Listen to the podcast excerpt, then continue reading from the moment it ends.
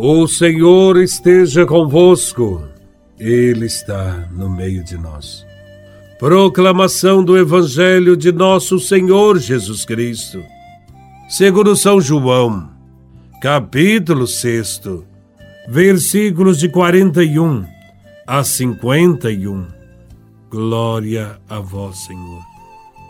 Naquele tempo, os judeus começaram a murmurar a respeito de Jesus, porque havia dito: Eu sou o pão que desceu do céu. Eles comentavam: Não é este Jesus, o filho de José? Não conhecemos seu pai e sua mãe? Como então pode dizer que desceu do céu? Jesus respondeu: Não murmureis entre vós. Ninguém pode vir a mim, se o Pai que me enviou não o atrai. E eu o ressuscitarei no último dia. Está escrito nos profetas: todos serão discípulos de Deus. Ora, todo aquele que escutou o Pai e por ele foi instruído, vem a mim.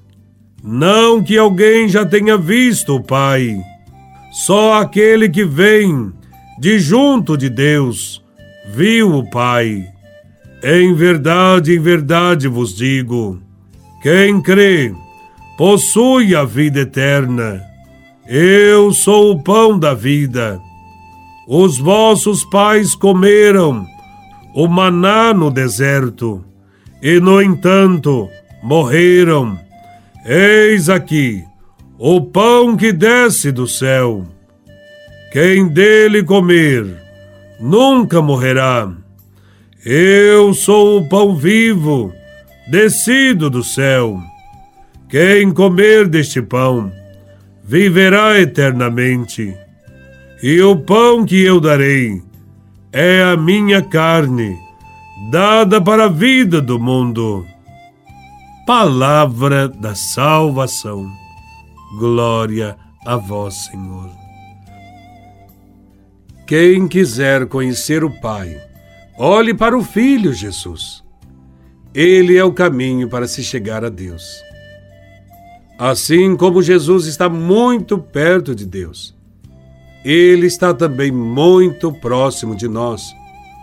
Isso porque ele nasceu e viveu no meio de nós e se fez homem à nossa semelhança, menos no pecado. Ele é o filho de José e de Maria, e também é filho de Deus. Isso foi um escândalo para muitas pessoas de sua época. O Evangelho relata que os judeus murmuravam, pois não entendiam que o filho de José e Maria pudesse afirmar que desceu do céu. Jesus é o pão descido do céu. No Evangelho, essas palavras possuem importância fundamental. Jesus as repete de própria voz no início, no meio e no final do Evangelho de hoje. No início, ele diz: Eu sou o pão descido do céu.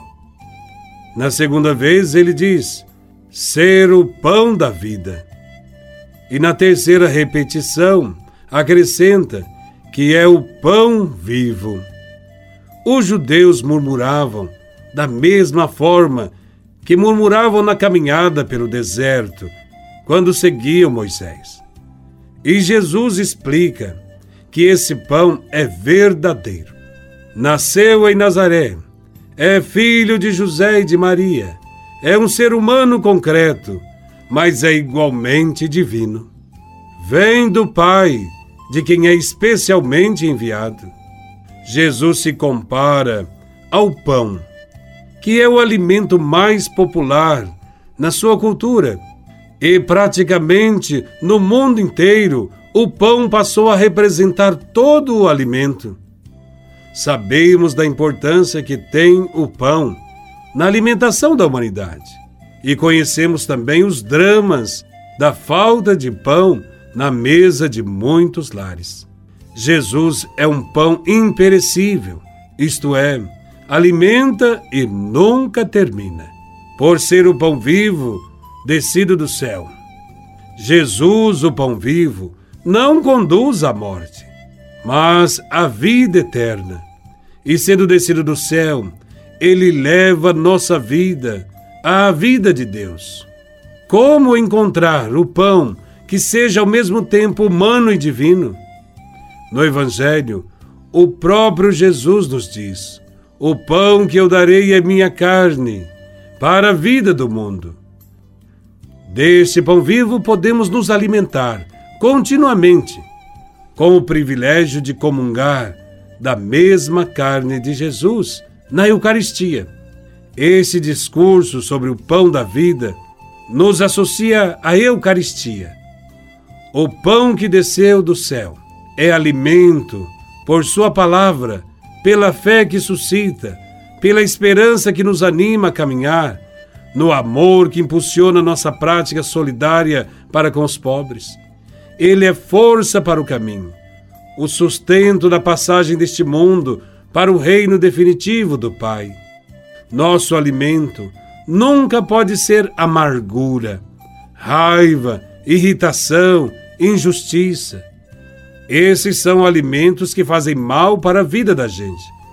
Queremos o alimento que Jesus nos dá: o pão da palavra e o pão da Eucaristia. Peço a vocês, pais, que testemunhem a alegria de conhecer Jesus Cristo, que testemunhem para seus filhos, que são felizes por estar no caminho que Jesus indicou.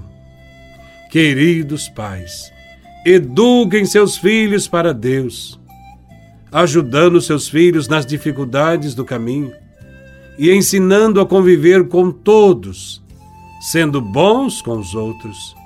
Deus abençoe todos os pais. Louvado seja nosso Senhor Jesus Cristo, para sempre seja louvado.